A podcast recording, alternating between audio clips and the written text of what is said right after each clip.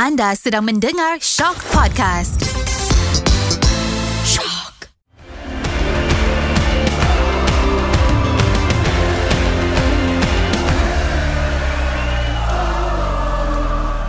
Look at the stars. Look how they shine for you. Ha, kita nyanyi lagu Yellow sebab Malaysia menang jadi Yellow.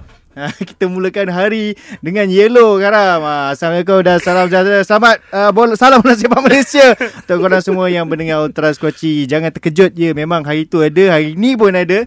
Dua kali ya. Hari tu weekend kita buat khas untuk uh, menang lawan Kyrgyzstan kerana Karam begitu bersemangat. Mm-hmm. Dan uh, sebenarnya untuk yang episod kali ni uh, Ni episod biasa lah Kita menang juga lawan Chinese Taipei Karam kurang semangat dia Aku pun tak tahu kenapa Dia tidak se-excited Ketika Malaysia menang lawan Kyrgyzstan Sekali lagi ya Karam Sama macam minggu lepas Yang episod biasa Tetap kita berdua Lagi seorang kita ni mana hilang ni Karam? Dia, dia ni disiplin dah makin teruk lah. Itulah duk kata pasal Kelantan. Kelantan disiplin dia pun dah teruk ni. Kan? Ha. Mana dia begini? Boleh tak? ki- Ke dia ni kena gantung sebenarnya. Dua, Tak, gantung aku dua episod. Hari tu Hari tu dia beratur untuk uh, Beli tiket. Beli tiket Malaysia. Yang ni dia beratur agaknya nak tengok Coldplay ni. Ai, pagi lagi takkan dah beratur. Eh, orang malam semalam dah beratur. Hai. Time kita orang rekod ni Coldplay akan uh, beraksi di Stadium Bukit Jalil. Perlawanan di antara Coldplay menentang Yub Jelebur. Mungkin sebab tu dia tak ada.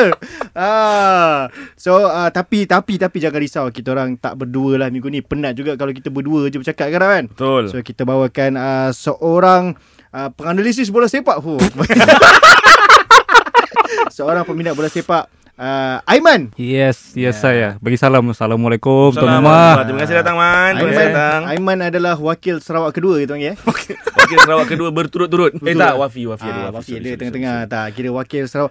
Sarawak ni betul all out ah kita dapat kali ni. Ya, betul. Negeri lain macam susah sikit. Kelantan kita tak dapat dapat lagi. Kelantan belum. Sarawak yang jauh kita dapat dua. Pahang belum. Eh Sabah dah, Sabah belum? Sabah Sabah dah, Sabah uh, season lepas Tora Bola. Oh, Ah, Kelantan, Pahang, Kelantan, Pahang, Melaka. Melaka, Eh, polis wakil polis tak ada. Parlis pun tak ada lagi. Berlis pasukan pun tak ada dalam liga. Tak payah. Betul aku. Eh, Kau ada kucing, kau ada ada, kucing. ada, ada. Okay. Uh, so kita uh, nak bincangkan uh, banyak perkara juga minggu ni. Jadi jom kita masuk ke segmen pertama. Seperti biasalah kita nak review perlawanan dan preview perlawanan. Jom. Review perlawanan. Baik, kita masuk ke segmen pertama review perlawanan dan dah tentu of course Of course sebab kata Chris Martin Kita akan membincangkan mengenai perlawanan Kelayakan Piala Dunia Piala Asia Malaysia menang 1-0 ke atas Chinese Taipei Sedikit kontra perlawanan Malaysia Chinese Taipei ni dengan Malaysia Kyrgyzstan Mhm. Dari segi performance Kau rasa macam mana Karam? Aku rasa Aku capai kan kau? Ah, walaupun kita ada perbincangan tadi Zah. okay, to be honest aku rasa uh, game agak slow, game agak slow compare Apa yang berlaku? Kalau kau cakap pasal permukaan padang macam Macam mana rupa pemukaan pedang tu? macam tak best kan? Kau faham Kenapa? tak? Sebab sebelum ni kita selalu cakap yang kita kena ada padang elok, padang elok, padang elok dekat Mhm. Malaysia. Tapi bila kita dapat padang yang kurang elok sikit, Aha. kita tak boleh main pula. Tak dia dia punya tak elok tu dia macam memang memang beza betul lah Bukit Jalil dah cantik Betul. Lepas tu kau main di stadium stadium Tu Taipei ke? Perbandaran Taipei tu aku selalu nak ingat stadium maj- majlis bandar Taiping tu. Uh, perbandaran Taipei yang macam bukan setakat Harimau Melaya je yang terganggu even Taip apa Chinese Taipei sendiri pun terganggu juga. Dia punya bounce bola tu. Ah, bounce bola satu dan aku rasa benda tu sangat ketara apabila kita tengok pemain-pemain macam Afiq Fazail, Arif Aiman, Faisal Halim. First touch diorang kebanyakannya jauh, first touch lari. Mhm, mhm. Uh, aku rasa benda tu yang merencatkan sedikit permainan lah. Mhm, Sebab aku cakap benda ni semalam dekat dekat uh, Dekat mana? dekat berbulu dengan burn. Ya, Aku cakap kalau mungkin korang kalau korang nak tahu Karam juga appear dekat berbulu dengan burn dia dah mula meraih meraih job-job yang lain. Aku cakap dalam show tu uh, mungkin permukaan padang yang merencatkan permainan. Tapi macam biasalah. Kat Padang Malaysia pun bukannya best sangat. Padang Malaysia pun tahu. Aku dapat komen-komen yang sebegitu dah. Tapi aku rasa itu fakta agaknya aku cakap. Aku Kau rasa lah. Kau rasa Kau rasa macam mana Man Melihat pada persembahan Malaysia Berdepan Chinese Taipei tu Ataupun kau tak kisah pun Asalkan 3 poin Macam aku, aku tak kisahlah. Mhm. Janji dia menang. Tapi kalau tak betul lah. tak betul. ada. betul, betul, betul. satu kosong menang, dua kosong menang juga, tiga Ha. poin juga. So Empat tak kisahlah. Tapi masalah di Padang tu, aku tengok Padang yang tengah-tengah tu yang macam apa? Padang tu mengingatkan aku Masa uh, Malaysia friendly dengan Brazil Dekat Bukit Jalil Brazil Ah, pernah ya. komen Padang Hmm, kita hmm, 2002 kan. Ah, 2002 tu Eh tapi dia tengok Padang dia macam kalau kau main ni apa Suzuki Cup kan Hujung tahun main kat Thailand. Ah, Lebih kurang lah Lebih kurang juga So kau rasa itu mengganggu lah Kita punya Tak corak mengganggu pandang semalam? Taiwan lagi mengganggu Ah, okey. Masalah aku tak boleh tengok yang keeper dia tu Dengan rambut pun rambut macam Macam Guillermo Ochoa Macam player Mexico Betul, Macam betul, macam betul. Mexican Ted Mosby Betul. Um, kita ada buat movement-movement yang sama lah cara build up tu. Tetapi dia tak se-smooth macam Keluar Rimau Melayu Amerika Bukit Jalil. Tu satu. Kemudian kita dominate first half Zam. Aku rasa kita dominate. Kita ada 7. Menurut Burn lah dia kat ada 7 chances. 7 chances. Lebih ada tujuh Ha, lebih dari 7. Tu Tetapi apa first half first half. Tetapi tak ada finishing pula. Dan mm-hmm. kebanyakan percubaan kita untuk first half tu semuanya off target. Mhm. Ni stats yang aku dapat eh. Aha. Uh, untuk keseluruhan perlawanan, kita dari segi ball possession kita 59%. Hmm, Goal attempts 21 Banyak. Shots on goal 8 Shots off goal 13 uh, Kira memang kita dominate lah Walaupun kalau ikutkan ball possession 59-41 memang tak ada lah nampak Kita sangat dominate lah. kan Macam betul. tu Tapi dari segi attacking Kita memang dominate kau-kau lah Cuma mungkin betul lah macam korang kata Satu pemuka padang merencatkan sikit kita punya attacking Hmm. Dan second mungkin penat jugalah Betul Ah lah. okey, penat satu hal lagi yang aku nak sentuh. Mungkin juga sebab kita tengok dalam TV kot. Kelajuan-kelajuan pemain kita tu kita tak nampak untuk perlawanan Chinese Taipei. Tapi aku rasa mungkin TV lah, mungkin sebab kita tengok dalam TV. Kalau kat stadium mungkin kita nampak lebih jelas. Nampak sedikit berat pemain-pemain kita. Uh, aku tak tak tak akan tolak tepi lah kalau kau cakap penat. Dan juga pemilihan pemain Kim Panggon. Ni bukan komplain. Kau jangan eh, jangan potong klip ni cakap aku komplain eh. Aku rasa pemilihan pemain Kim Panggon lah mungkin mungkin tak berapa kena. Tetapi dia cover balik dengan all the substitution yang dia buat hmm. dan sekali lagi semua substitution dia bagi impact lah. Tu yang bagusnya lah. hmm, Aku akan potong bahagian dia kata Ini bukan komplain tu tak, ta- Tapi aku rasa sebab juga cuaca juga Sejuk eh sana 18 lah 18 Aku rasa 19 lebih kurang. Tapi rasa mungkin tak sangat lah cuaca uh, Dia tak Sebab- lambat panas lah Ha, Lambat panas end kita kena biasakan diri juga dengan cuaca yang sejuk Hmm. macam ni sebab nanti main Piala Asia cuaca sejuk, Sejuk kan juga. Sejuk kan Hmm. Dia Sejuk. akan baik time-time winter orang walaupun kat tanah Arab tapi ada winter, Winter. juga. Kalau main time tengah musim panas menggelupur kan. ah. So Ah, main betul lah so, sampai aku tengok video apa itu si siapa tu Alex Alex Mhm.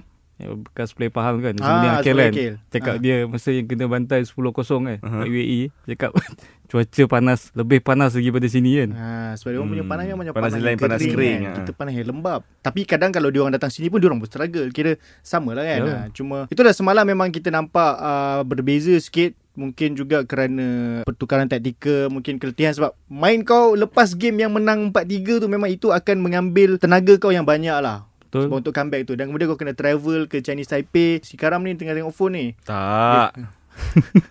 Tidak. uh, So okay Man. Uh, Ajar lah kau. Okay Man Macam mana kau tengok Pada Kesebelasan utama Yang Kim Panggon turunkan Sebab dia ubah Dia ada perubahan mm-hmm. Dia masukkan Paulo Josue Sebagai Aku tak sure Paulo Josue tu Mula-mula dia main sebagai striker Ataupun sebenarnya Dia main belakang Midfield. akhir Mm-mm. Tapi nampak banyak main striker Mm. juga Dia ke depan Kemudian uh, Afiq Fazail Seorang pemain yang dah lama Karam nak lihat beraksi Untuk Harimau Melaya Kau rasa macam mana Aiman Dari segi Kesebelasan utama kita semalam Overall kalau kau tengok yang first eleven yang Kim Panggun ni apa dia ditukar taktik uh, taktik dia. Aku rasa benda ni macam biasalah kalau player ni kalau dia bagi peluang mesti dia bagi all out. Hmm. Aku tengok Afiq dengan Stuart Wilkin tu kalau dia ada satu game lagi aku rasa memang Piala Asia ni Afiq Bozal memang Kim Panggun akan bawa dia pergi ke Qatar lah. Hmm. So memang dia dah chop pasport Afiq pergi. And then kalau tengok gameplay dia dia first half second half aku rasa memang menarik lah. Walaupun kau ada banyak uh, uh, peluang kan. Mhm. Akia, Faizal Halim pula sebab dia buat yang similar dengan lawan Kyrgyzstan tu. And overall aku rasa sebab mungkin sebab tak ada luck lah first half. Hmm. mm-hmm. Tapi kalau compare dengan previous punya campaign daripada 2010, uh, 2006, 2014, 18 aku rasa ni is the best lah. The Mhm. best moment. Tak masuk World Cup pun tak apa. Yang penting kau layak ke round ketiga, kau pergi ke Piala Asia 2027. Ya. Ya, betul-betul. So stepping stone ni daripada tahun lepas lah. Mhm. Kau layak ke 23, 27. So then maybe another campaign nanti layak ke Piala Asia, kau dah masuk World Cup. InsyaAllah. Selalunya macam tu. InsyaAllah. Dia dia dia macam dia ada putaran tau untuk tim Asia Tenggara. Ya, Kalau dulu kita tengok Thailand yang pernah uh, pergi jauh masa Hmm. dia orang dengan Kiatisut Senamuang. Kemudian kita tengok Vietnam, pula. Vietnam. Hmm. Dan sekarang nampak giliran Malaysia pula. Harap-harap benda tu jadi lah. Sebab kita nak terlalu excited pun baru dua game. Tapi Panjang dalam dua jalan. game ni, kita sekarang top of the table. sebab Kyrgyzstan menewaskan Oman. Manis. Betul. Ha, jadi kita sama ada kita perlu berjaga-jaga dengan Kyrgyzstan di tempat lawan ataupun Oman, Oman. tidaklah sehebat yang disangkakan yang kita boleh beat sebenarnya. Ha, antara dua lah tapi apa-apa hal pun ramai yang dah excited dah sebenarnya ni. Semua Tapi belum puasa kan lawan Oman kan? Ah, dua-dua bulan puasa. Home away bulan puasa. Ah, tapi kita dah nampak mula fans Malaysia dah mula ada rasa, rasa excited lah sebab aku Hmm. rasa ini satu benda yang susah kita nak tengok dalam generasi kita lah mungkin. Betul. Aku rasa kita ni. dia part of investment bola lah. Ya. Fans Se- so that macam yang uh, apa tu yang swasta punya private uh, punya company boleh tengok. Yeah. Bola di Malaysia ni industri dia dah ada Yeah. dah. Kalau tak takkan kau main Suzuki Cup ke. Hmm. Tiap Sebab tahun sekarang- tu je. Sebab sekarang pun macam tengah tengah nampak skuad kebangsaan tengah meletup macam ni dan rata-rata dalam aku rasa dua pemain je yang tak main kat Malaysia pun. Uh, Junior Estal dengan Dion Kools. uh, Dion Dewa Kools. United dan Dion Kools dengan Buriram. Jadi yang lain semua adalah produk liga tempatan mungkin kemenangan atau kejayaan begini akan membuka mata banyak syarikat lah untuk melabur dalam Liga Malaysia. Kempen nampak? Kempen. Berapa komisen ni dua-dua ni? Berapa ni? Kami.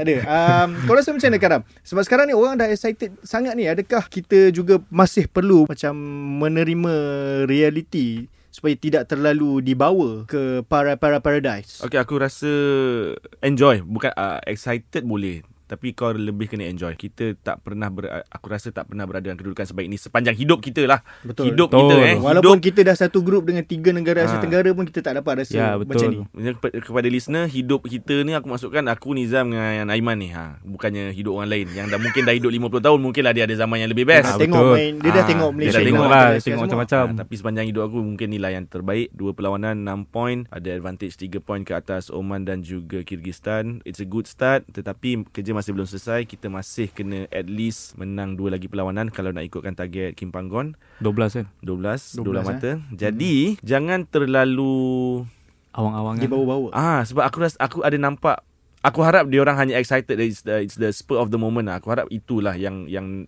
penyokong-penyokong bola sepak rasakan ketika dia orang buat status-status di social media kan tetapi aku bimbang kalau terlalu dilambung Jat, bila dah jatuhnya tu terlalu sakit. tinggi, Ah, jatuhnya sakit. jatuhnya sakit so kita enjoy enjoy aku tak cakap lah kita oh kita kena realistic tidak tidak tidak kita enjoy kita memang kena enjoy tapi andai kata minta dijauhkan andai kata bila berdepan Oman nanti kita gagal dapat keputusan yang positif ketika itu janganlah terlalu menghentak Ah, Ya, dia dia betul. ah, dia point macam tu lah sebab sekarang kita lambung kau-kau. Kadang-kadang Hmm. dia jadi macam tu. Dia dia dah jadi terbiasa dengan kejayaan. hmm. Jadi bila ada sedikit masalah atau ada kegagalan, Ya. dia punya hentam kau-kau punya. The reason aku cakap jangan jangan hentam ketika berdepan dengan Oman nanti sebab kita ada Piala Asia Januari kan. Ya betul. Dan kita berdepan dengan South Korea Korea Selatan ranking ke-27 dunia. Hmm. Jordan, Jordan. 84. Bahrain. Bahrain 85. So kalau compare uh, kalau berdasarkan sekarang ranking sekarang itu beza 50 dengan 100 lebih tu. Mhm. Jauh kita sangat punya, tu. ah, kita punya gap sangat jauh. So aku belum nampak yang kita akan catat kemenangan lah dalam saingan Piala Asia nanti. Mhm. Tetapi kalau kita bertahan dan menyerahkan berusaha bersungguh-sungguh dan menyerahkan segalanya kepada takdir, Tapi unless unless unless Jordan letak boleh Selangor. Okay, Man. Sebab kita dah boleh bayangkan bahawa ini adalah pasukan yang akan dibawa oleh Kim Panggon ke Piala Piala, Asia. Asia. Hmm. Melainkan kalau ada kecederaan ke apa, macam mana kau boleh rumuskan ke semua set squad Harimau Melaya ni adakah dah cukup solid lah untuk kita pergi ke uh, Piala Asia? Aku rasa belum lagi solid sebab yalah Kim Panggun buat uh, okay, macam kita cakap selection atau audition lah. Audition start daripada ujung tahun lepas kan. Mitsubishi Ah, Electric. Mitsubishi. So dia dah buat macam-macam pertukaran. So kita tengok daripada malam tadi lah. Dia banyak letak yang uh, regular starter dia lah. Macam Afiq Fazal pun pernah kena panggil uh, dengan dia juga Tahun lepas masa kelayakan uh, Piala Asia. Dia ada tambah tambah ada certain uh, few players lah. Tapi aku rasa habis je Liga Super dengan uh, Piala Malaysia Dia dah dah ni dah. Dia dah tahulah siapa yang akan akan bawa ke uh, Piala Asia ke Qatar nanti. Oh, Tak Azam, kau tanya orang, kau apa pendapat kau dengan pasukan sekarang? Dan tambah satu lagi soalan, Afiq Fazail soalan okey tak? Kau puas tak? Aku boleh jawab Karam. Kalau Jawab aku tanya kau, kau boleh jawab. Tak, aku nak, aku nak tahu. Aku nak tahu tadi? pendapat. Apa soalan nak kau tahu. tadi? Uh, Fazail. mana dengan prestasi Afiq Fazail dan adakah pasukan ni dah bersedia? Sama soalan kau dengan Aiman tadi. Kalau nak cakap tak bersedia, aku rasa ini dah ini dah final squad dah ni. Betul? Bari, ba, ba, orang kata bearing any injuries. Mm-hmm. Tapi masalah yang ada pun susah nak diperbaiki sebab macam sekarang problem kita masih lagi bahagian serangan tu penyerang. hmm, Betul penyerang tak ada Masih kita tidak ada option yang banyak. Kita still walau macam mana pun setakat ni untuk Piala Asia yang 2024 Januari ni memang kita hanya boleh harapkan Paulo Josue, Darren Law dan mungkin tambah Syafiq Ahmad lah kot.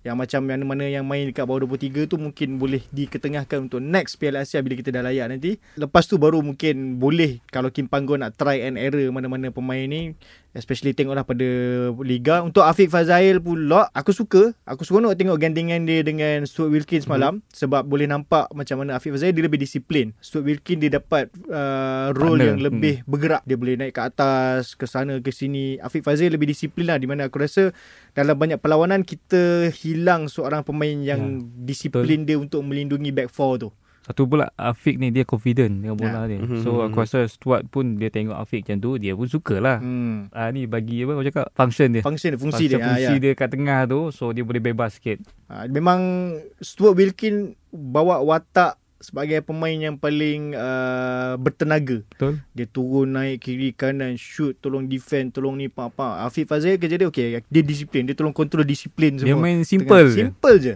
Aku, aku so, suka tengok dia main lah. Seronok tengok. Memang itu yang kita nak sebenarnya. Patut juga kita dah lama Korean. tak ada pemain tengah bertahan yang ada disiplin macam tu lah. Dulu kita adalah macam sebelum ni kita pernah pakai macam Syamil Kuti. Betul. Cuma pakai Akram Mainan, uh, Amar Rohidan. So kalau macam banyak game yang Kim Panggon try dia tak letak pemain yang memang defensive midfielder macam tu dekat tempat tu.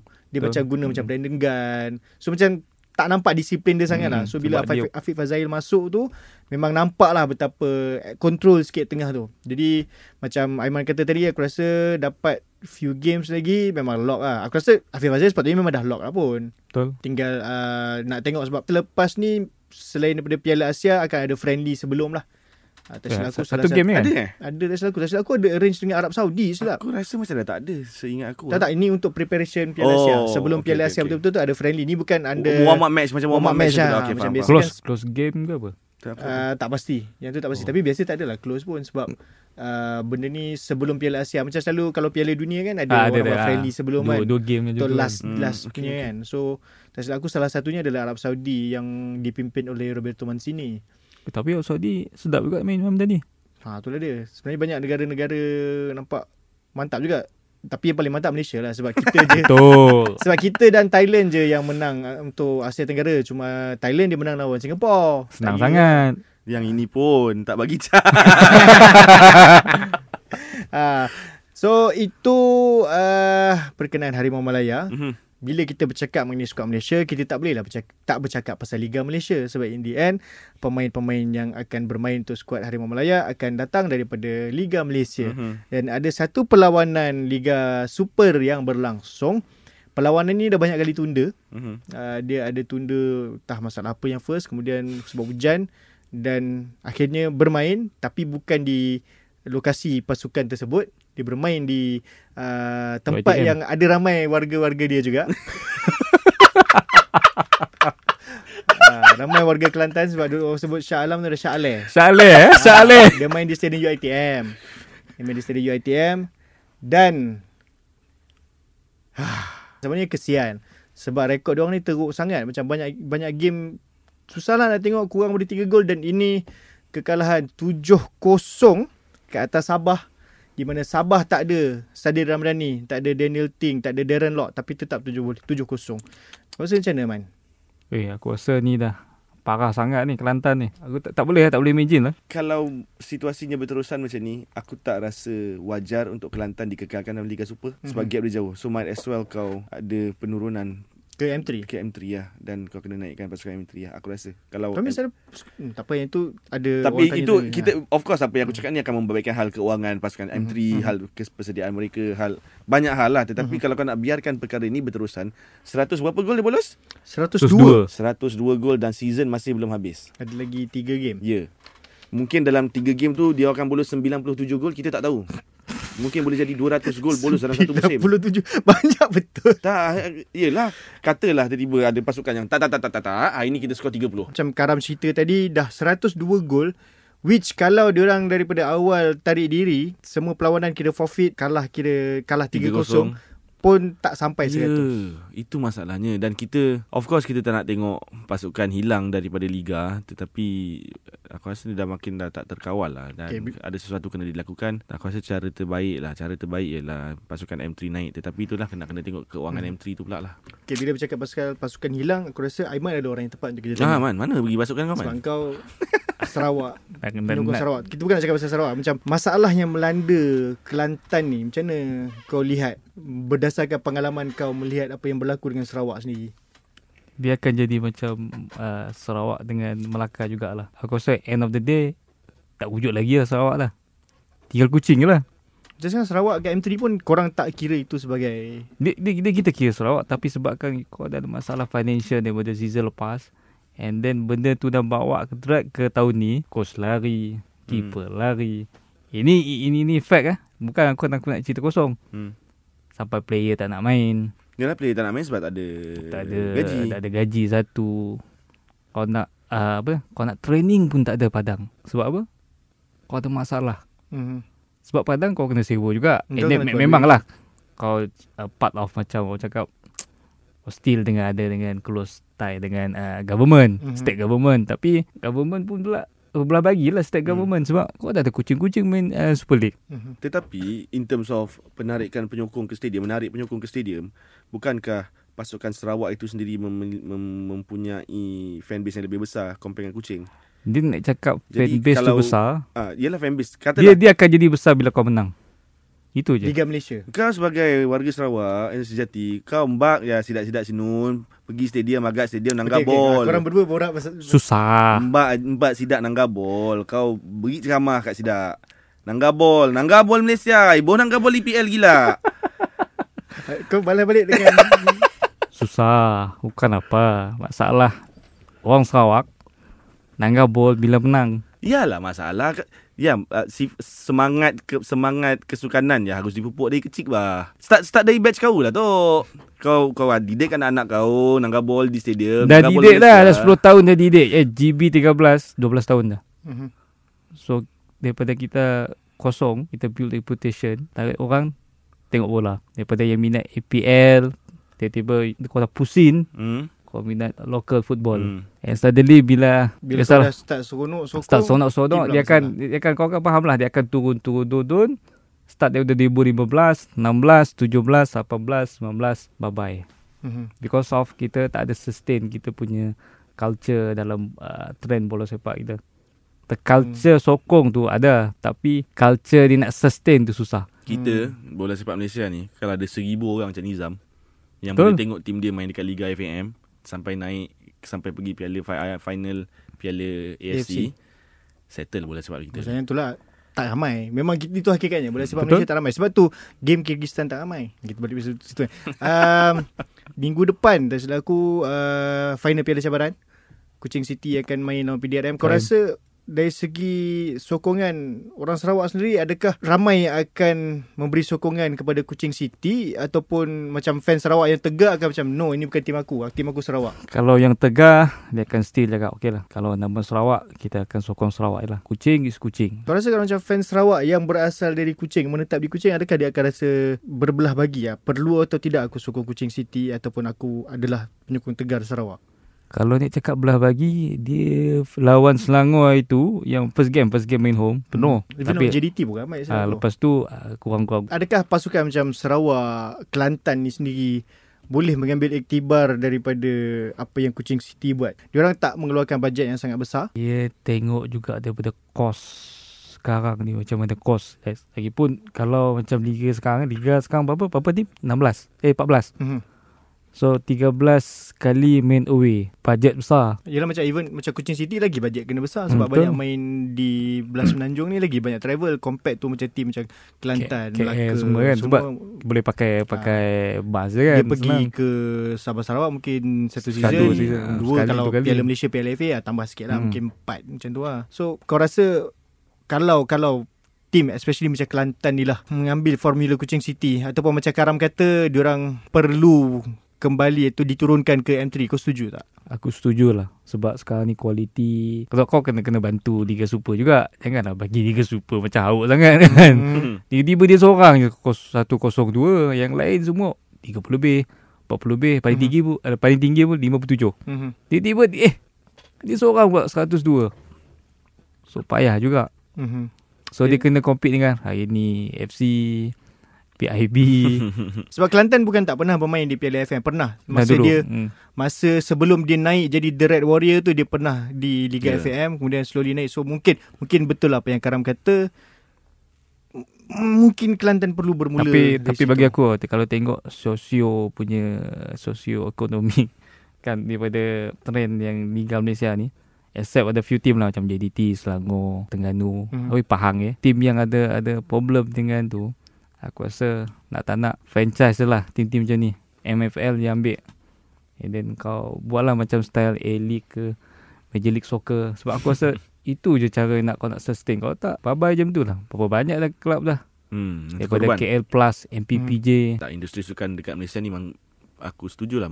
Belum boleh sustain diri mereka sendiri hmm, lah. Betul. Mesti mungkin terlalu tak boleh nak kata terlalu awal privatisation pun payah juga sebab Payah kalau juga, macam kan. Karam kata dulu kalau tak buat kalau bagi masa memang sampai bila tak buat kan. Hmm. Sebab dia dulu Sebab dia pernah pernah Masa FM dulu Kalau kalau kita ingat Dia nak privatisekan jadi FC ni Pada tahun 2000 Kan time tu uh, Johor FC Hmm. Main dengan Liga Eh Liga FM Mhm. So kan dia ada Ada, ada ni lah Macam bunyi-bunyi nak Tukarkan FA jadi FC Hmm. Sekarang baru macam dibuat lah. Hmm. Ha, so Tapi kita harap Kelantan kita harap Kelantan akan bangkit lah. semula selesaikan sebab 102 dan ada baki 3 perlawanan lagi ni Takkan dah 150 kot uh, tak tahu cakap tak 200. Tiga game ni tiga-tiga 30 gol. kalau 200 aku belanja ke kopi Karam. Kopi je Kopi 200 je lah. kena beli rumah mat. Rumah. eh? Rumah. Rumah tu kau minta kat dia orang, asal minta kat aku.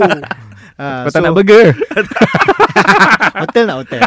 uh, so kita tengoklah apa perkembangan uh, Kelantan nanti. Tapi sebelum kita masuk ke segmen kedua antara perlawanan yang akan berlangsung pada minggu ini adalah uh, kita ada pada hari Khamis JDT bertemu Kuching City. Uh, satu finalis Piala Malaysia berdepan finalis Piala Cabaran. Kemudian Terengganu bertemu Sabah pada hari Jumaat dua-dua wakil AFC Cup. Kemudian uh, Selangor lawan Perak. Ha, ni aku rasa Yub turun nanti ni dekat stadium MB, MBPJ ni. Pada dan Negeri Sembilan bertemu PDRM pada hari Sabtu. Penang bertemu Pahang, KL lawan Kelantan United dan Kelantan bertemu Kedah adalah pada hari Ahad. Jadi uh, kepada korang yang excited, excited sangat Malaysia menang menang semua ni, jangan lupa turun untuk menyokong Harimau uh, menyokong Harimau Melaya pula dah. menyokong pasukan liga tempatan kita sebab Daripada sinilah pemain-pemain Harimau Melaya akan terhasil. Ha, jadi itu saja untuk segmen pertama. Sekarang kita nak masuk ke segmen kedua, segmen statement. Kenyataan minggu ini. Alright, kita masuk ke segmen kedua, segmen kenyataan minggu ini. ha, tu Kau kalau jangan bawa perangai you boleh tu tak? mesti karam. Aku aku boleh buat VO kat karam. So kepada pendengar-pendengar luar sana yang terlibat dalam industri VO boleh panggil Nizam. kalau perlukan uh, VO, boleh panggil aku dan juga karam. Kami boleh buat. Kalau especially bulan-bulan puasa nanti kan. Ah. Yusuf Tayo. Tayo. Baik, kita sebut nama brand. Yusuf. Oh my God. Okay. Uh, so, statement pertama, berita yang uh, cukup menarik juga di mana selepas berakhirnya saingan M3, diorang telah mengadakan satu sesi pemilihan dan 12 pemain telah mendapat peluang untuk berlatih bersama pasukan Wolverhampton Wanderers. Di mana mereka akan berlatih aku tak tahu lah berlatih dengan first team ke tidak. Sebenarnya macam banyak juga. Uh, sebelum ni kita pernah hantar pemain berlatih di Hmm, England hmm, terutamanya. Hmm, aku ingat uh, Safi dengan Safi kot pernah Pernah. Pernah pernah KPR. Cardiff. Eh ke Born- KPR kan? kot. ke Bournemouth? Eh, bukan, Eh, bukan, Bournemouth. Bournemouth tu ni lah, pernah Eh, eh Bournemouth? Kali Jam You Siapa tu? Uh, Iwan eh Iwan bukan Iwan Fazli Eh dulu siapa tu Aku Fazli tak- Sari Fazli Sari eh? Aku tak ingat lah. Tapi ada few time kita 2005 hantar untuk dia- training dengan uh, Kelab EPL lah. Even sebelum ni banyak program reality show pun Training Hmm, dengan hmm. Pernah training Fulham. Dan sekarang 12 pemain ni dipilih Untuk training dengan Wolverhampton Wanderers. Kau rasa Karam adakah ini satu Satu perkara yang bagus Untuk bola sepak tempatan? Bagus uh, kalau ilmu yang diperoleh tu dibawa balik ke sini lah dan diamalkan. Uh, sebab kita boleh pergi mana-mana pun untuk oh best lah training kat sana. Dia detail apa semua. Tapi kalau kau tak bawa benda tu ke sini aku rasa kurang sikit kot. Sebab of course intensity training Wolverhampton Wanderers of course aku, akulah rasa bukan of course lah aku rasa lebih lebih tinggi compare dengan lat- sesi latihan kita di sini. Jadi kalau rasa bermanfaat dan bagus sesi latihan tu kalau boleh kita terapkan jugalah untuk untuk squad kita di kelab-kelab pasukan Liga Super ni lah. Kau rasa macam mana, Mat? Adakah bila buat benda macam ni, uh, dia membuatkan Liga M3 tu menjadi ada tarikan tersendiri lah. Sebab bila orang tengok, oh, player M3 main dekat Wolverhampton Wanderers. EPL tu. Dia sebenarnya bagi aku inisiatif ni bagus untuk uh, team macam M3 lah. At least dia boleh rasa lah uh, dengan facilities yang uh, yang bagus dunia. dekat dekat EPL. Mm-hmm. Sebab sebab dia pun ambil daripada uh, Milan punya AC Milan punya ni punya training ground punya ni dia ambil structure sama. Hmm. Milanello. Ah, kau boleh jumpa siapa tu? Ah, Hichan. Hang Hang Chan. Hichan, sorry. And then apa? Paulo Sarabia. Semua tu lah. So at least kau rasa macam kau ada feel. Ah, benda tu akan akan ada hasil kalau diamalkan lah. Kalau Yalah. play-play ni balik dan okey. Eh bro, sebenarnya Zam, sebenarnya Zam kat sana dia orang training macam ni, macam ni, macam ni, macam ni. Kalau ki- team kita tak buat, nak tak kita buat sama-sama individually? Why not? Benda boleh Yalah. buat. Dia membantu dari segi untuk pemain sendiri Yeah. mengubah mindset dia orang dan Yeah. juga dia buat orang nampak lah M3 ni. Ha, sebab macam season ni pun M3 menarik bila kita tengok Betul. dia punya persaingan untuk nombor satu tu. Kau tak ada kontak siapa daripada Science FC yang dapat pergi sana? Nanti saya selidik. Ha, nanti apa selidik eh kita nak Nanti tengok. Tapi paling paling aku rasa macam ada seorang player yang aku tengok the best dalam Liga M3 tapi dia tak ada dalam senarai tu. Siapa Azim Rahim? Bukan. Fikri Shah. Ha. Muhammad Fikri Shah ni dia winger untuk hari ni. Mhm. Tengok dia ada FA Cup dia lawan uh, Pahang. Mhm. Dia score kan. Dengan dia, dia running dia belakang tu. Sebab aku tengok dia punya sizing dia tinggi. Mhm. Dia jadi winger. Kira macam kaki panjang lah. Hmm. Kau tengok satu game tu je eh? Aku tengok masa dalam dia bantai Sarawak ah. Oh, dua, oh tak tak sebab tak sebab sebab dia bila aku tengok movement dia eh dia ni patut kalau aku daripada scouting daripada Liga Super eh kenapa uh, budak ni main dengan M3 sebab tu Ah. budak ni sama ada macam uh, PDRM ke even uh, Terengganu boleh ambil Mhm. Sebab Terengganu pun pernah ambil player dari M3 juga. uh, Lejuran tu tu kan Nabil Latpis lah aku Nabil mula Latpis, Nabil mula Latpis. dengan Terengganu. Terengganu eh Ha, Nabil Latpis sekarang dah main dengan PDRM lah. Lapi ke Latif Nabil- Suhaimi? Nabil Latpis lah. Suhaimi Pernah tak. Sebab KL pun pernah ambil Nabil Latpis lepas tu. Nabil Okey, Latpis okey, lah aku. Tak silap aku lah. Ha, kalau salah kita edit part ni. ha, Kau dah ambil ayat aku nampaknya.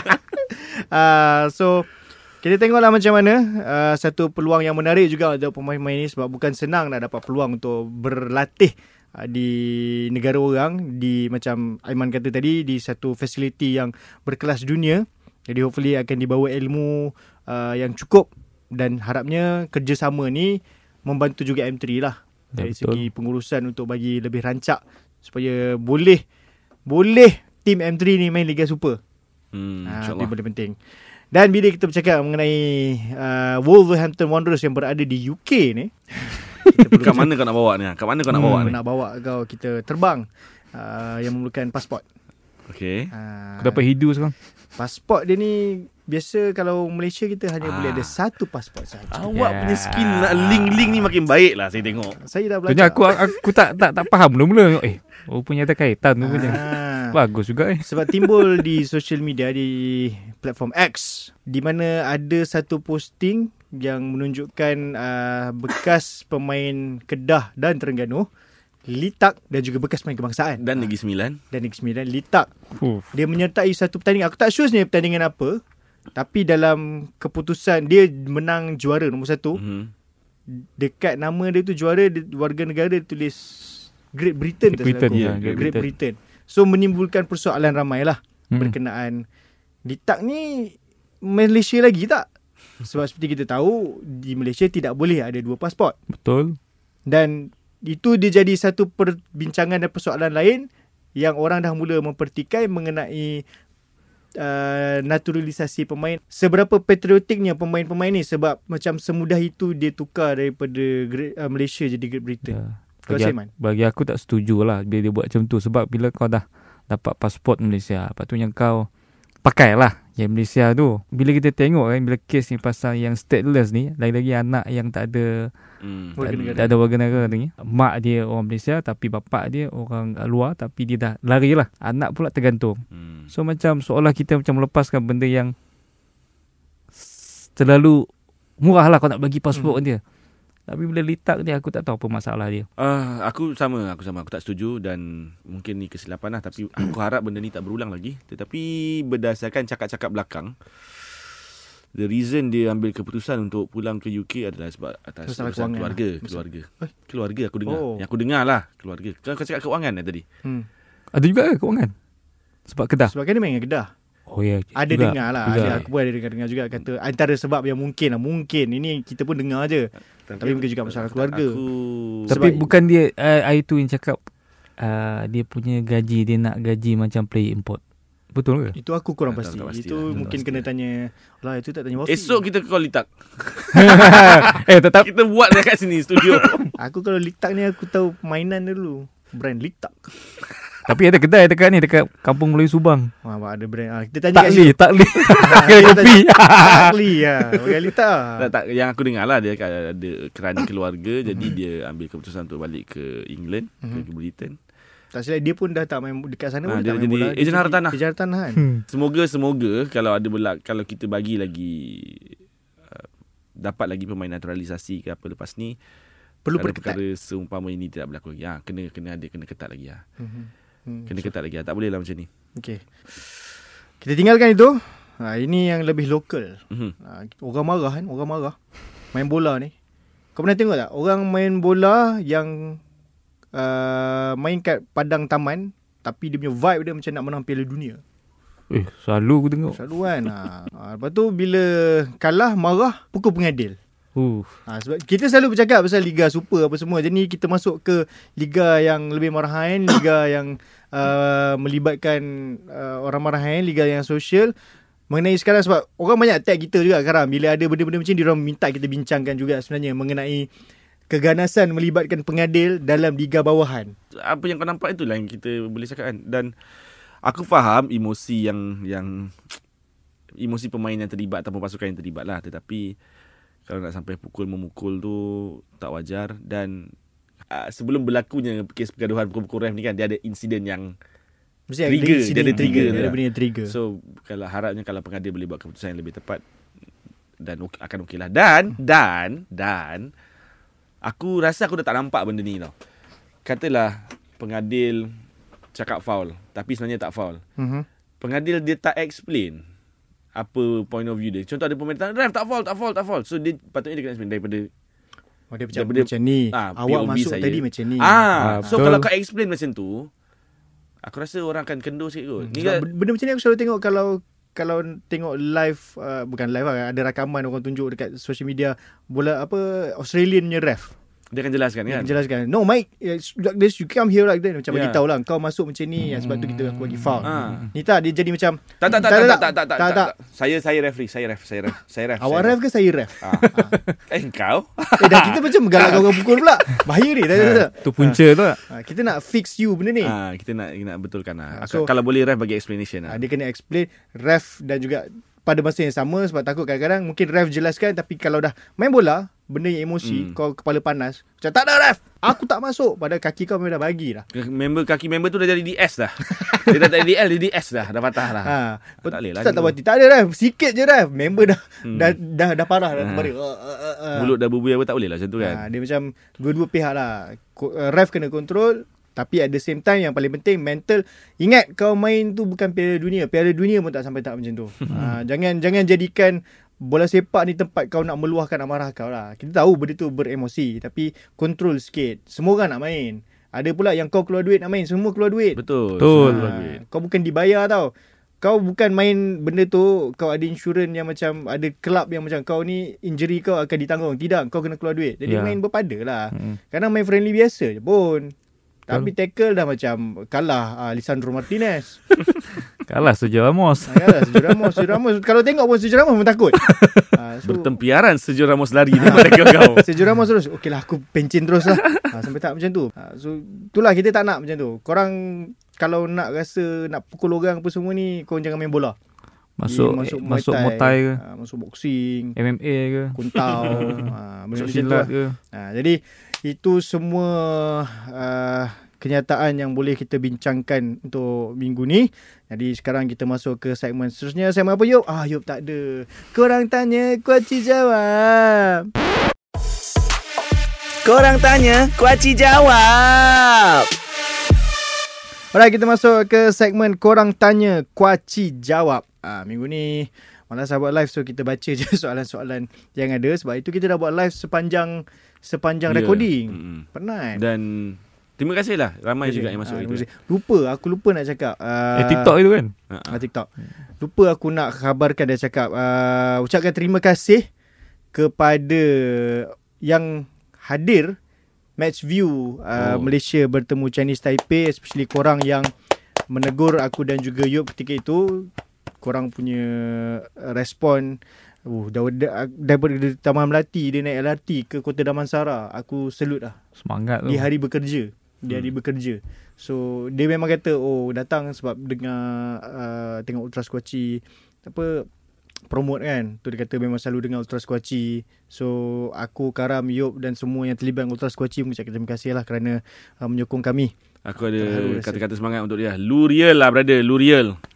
Ya uh, So, ya betul-betul atras itu tu tu Ultras Ultras Kochi. uh, tunggulah nanti kalau kita ada buat event ke apa kita jemput lagi uh, mungkin Karam akan bagi hadiah lah. Ah, kenapa aku? Kenapa Karam?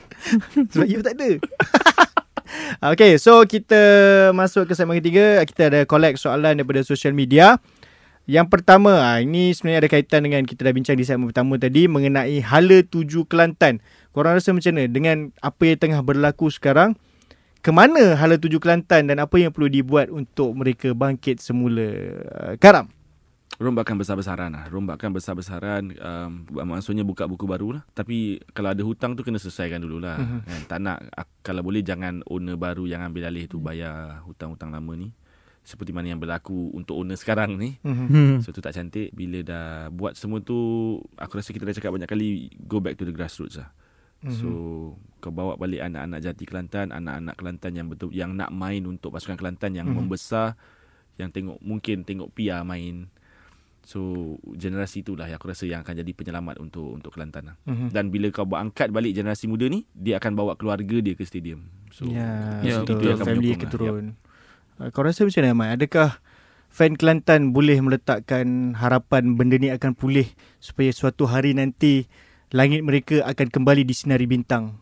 Jadi a Full. sky full of stars. Aku rasa Eh. dia kena ni lah Sebab kata Karam tadi Dia kena tukar super structure dia lah Especially macam owner ni sekarang Kalau dia tak boleh nak handle lagi Kau lepas je lah Kau cari siapa yang yang boleh manage Yang ada sustain dia punya financial Kau bagi And then Sekarang ni Bila kita tengok pasal Tim uh, Liga Super ni Macam Kelantan Kena back to Mana dia datang So Kelantan So bagilah dekat anak-anak Kelantan yang kalau dia jiwa dia nak bantu tim bola dia Kau take over Kau bawa lah Kelantan tu Macam mana yang kita tengok Kelantan Daripada tahun 2008 Sampai uh, 2013 Mhm. Mhm. Itu the the best uh, golden era untuk Kelantan lah Mhm. Tapi sebenarnya hari tu aku ada dengar satu podcast uh, Kau dengar podcast orang lain? EPL? EPL. So dia dia panggil kalau kau kenal lah Gary Lineker punya podcast dia Oh, ya, dia ya, ya, dengan ya. Michael Richards. Lineker. sangat-sangat sangat-sangat berinformatif lah dan kelakar. eh, Dengan Alan Shearer kan Ya. Yeah. Hmm. So dia panggil chairman Crystal Palace untuk bertanyakan pasal urusan uh, Kelab. pengurusan kelab lah. So ini yang chairman tu cakap, kau masuk arena bola sepak ni sebagai chairman ke owner kelab memang untuk bukan untuk buat untung. Betul Memang bukan bukan untuk buat untung. Memang kau hanya untuk menang trofi, kau kena belanja banyak.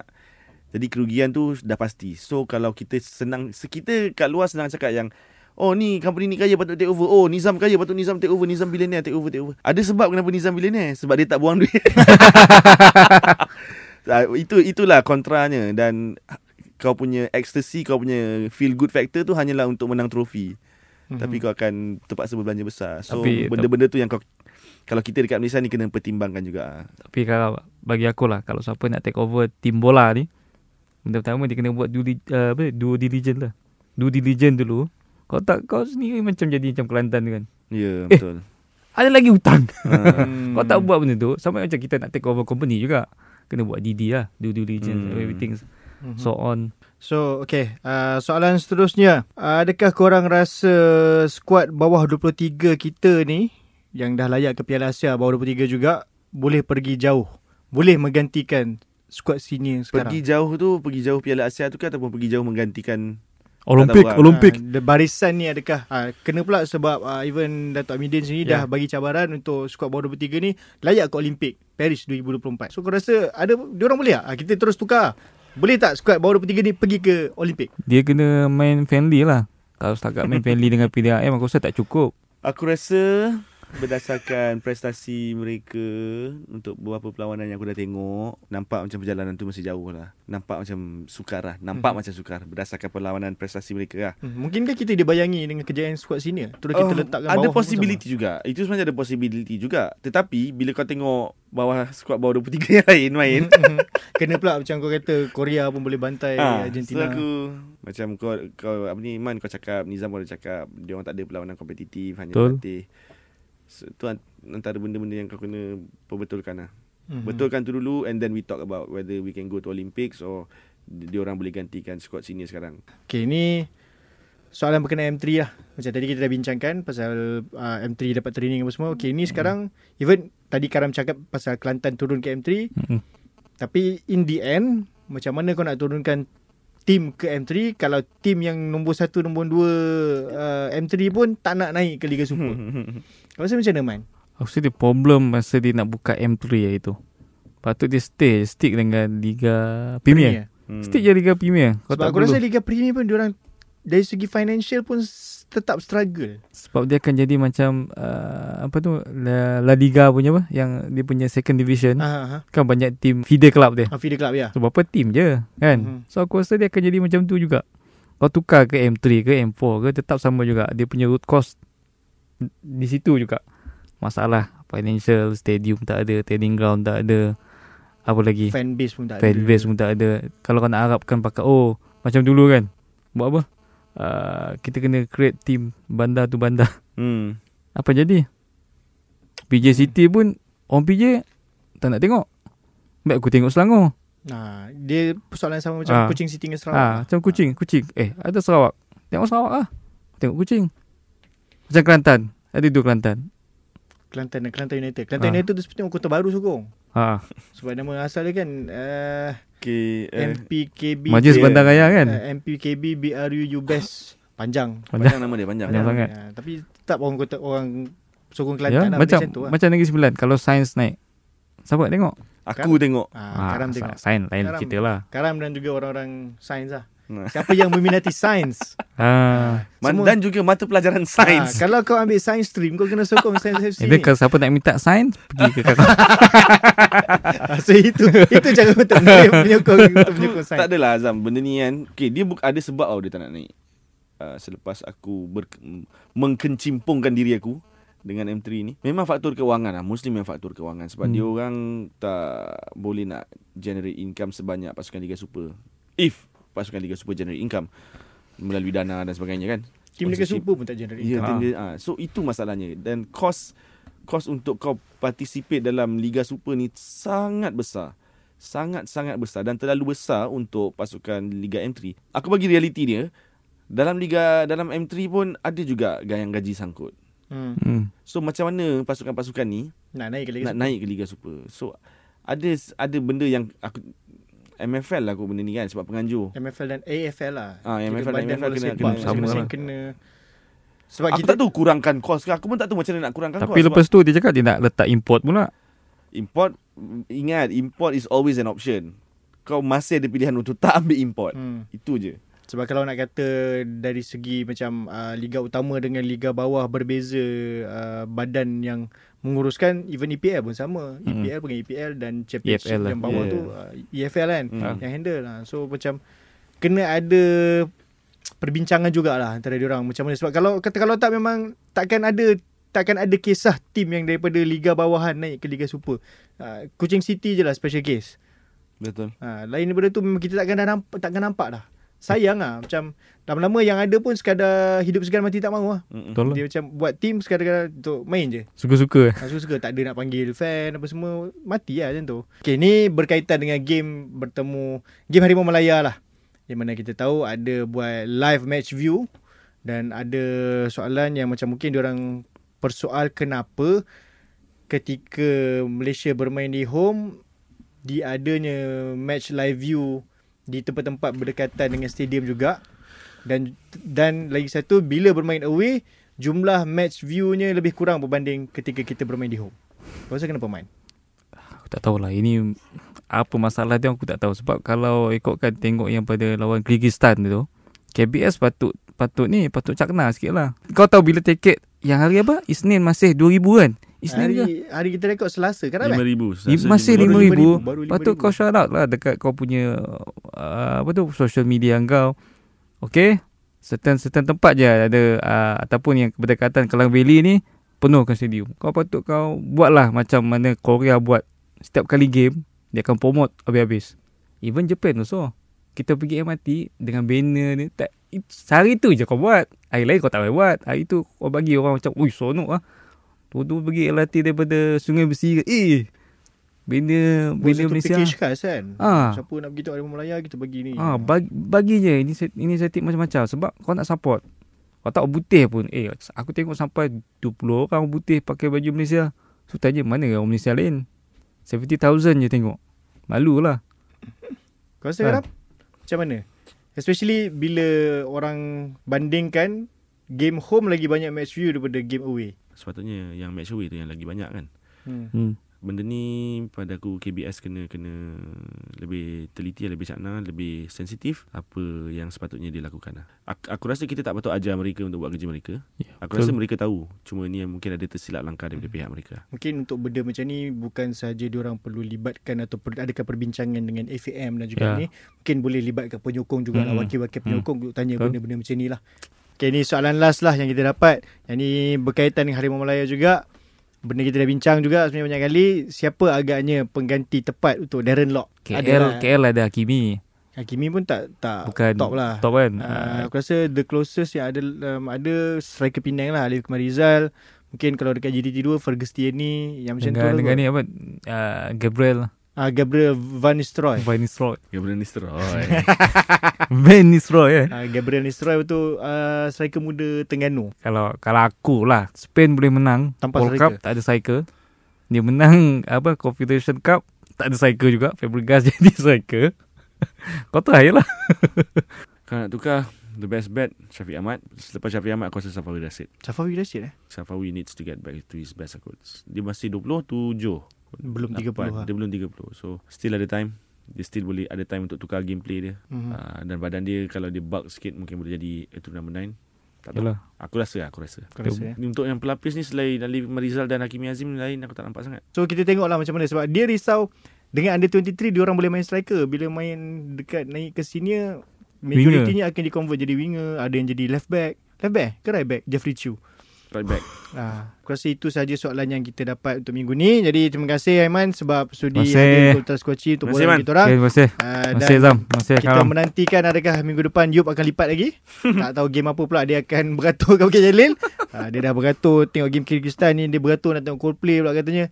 Ah, tapi sebenarnya hakikat sebenarnya dia cerita dia kata dia game lesen. Yeah. Ha, bagus budaknya Dia tengah ambil lesen ha, Jadi itu saja Daripada kami Di Ultra Squatchy Untuk episod minggu ni. Jadi jangan lupa ingat Semua perlawanan Yang Liga Malaysia Berlangsung pada Hujung minggu ini Turunlah. Ha, Kalau korang nak tengok Harimau Melaya semakin bagus Liga Malaysia juga perlu Semakin bagus dan macam mana nak bagus Kita sebagai penyokong Kita sebagai rakyat Malaysia Kena menyokong Liga sendiri. Sebab kalau bukan kita yang sokong Siapa lagi nak sokong? Jadi itu saya dari aku Nizam dan juga Karam. Ditemani Aiman minggu ni. Sehingga kita berjumpa lagi. Assalamualaikum dan salam Bola sepak Malaysia. Jumpa lagi